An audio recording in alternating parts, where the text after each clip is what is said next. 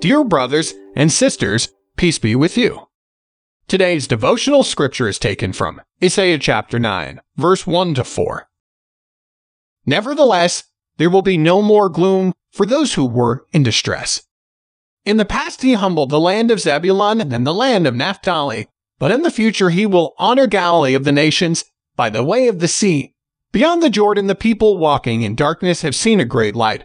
On those living in the land of deep darkness, a light has dawned.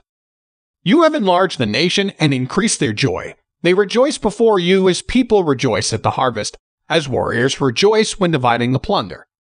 For as in the day of Midian's defeat, you have shattered the yoke that burdens them, the bar across their shoulders, the rod of their oppressor. Let us pray. Lord Jesus, turn our darkness into light. Fill our hearts with faith, hope, and love. Amen.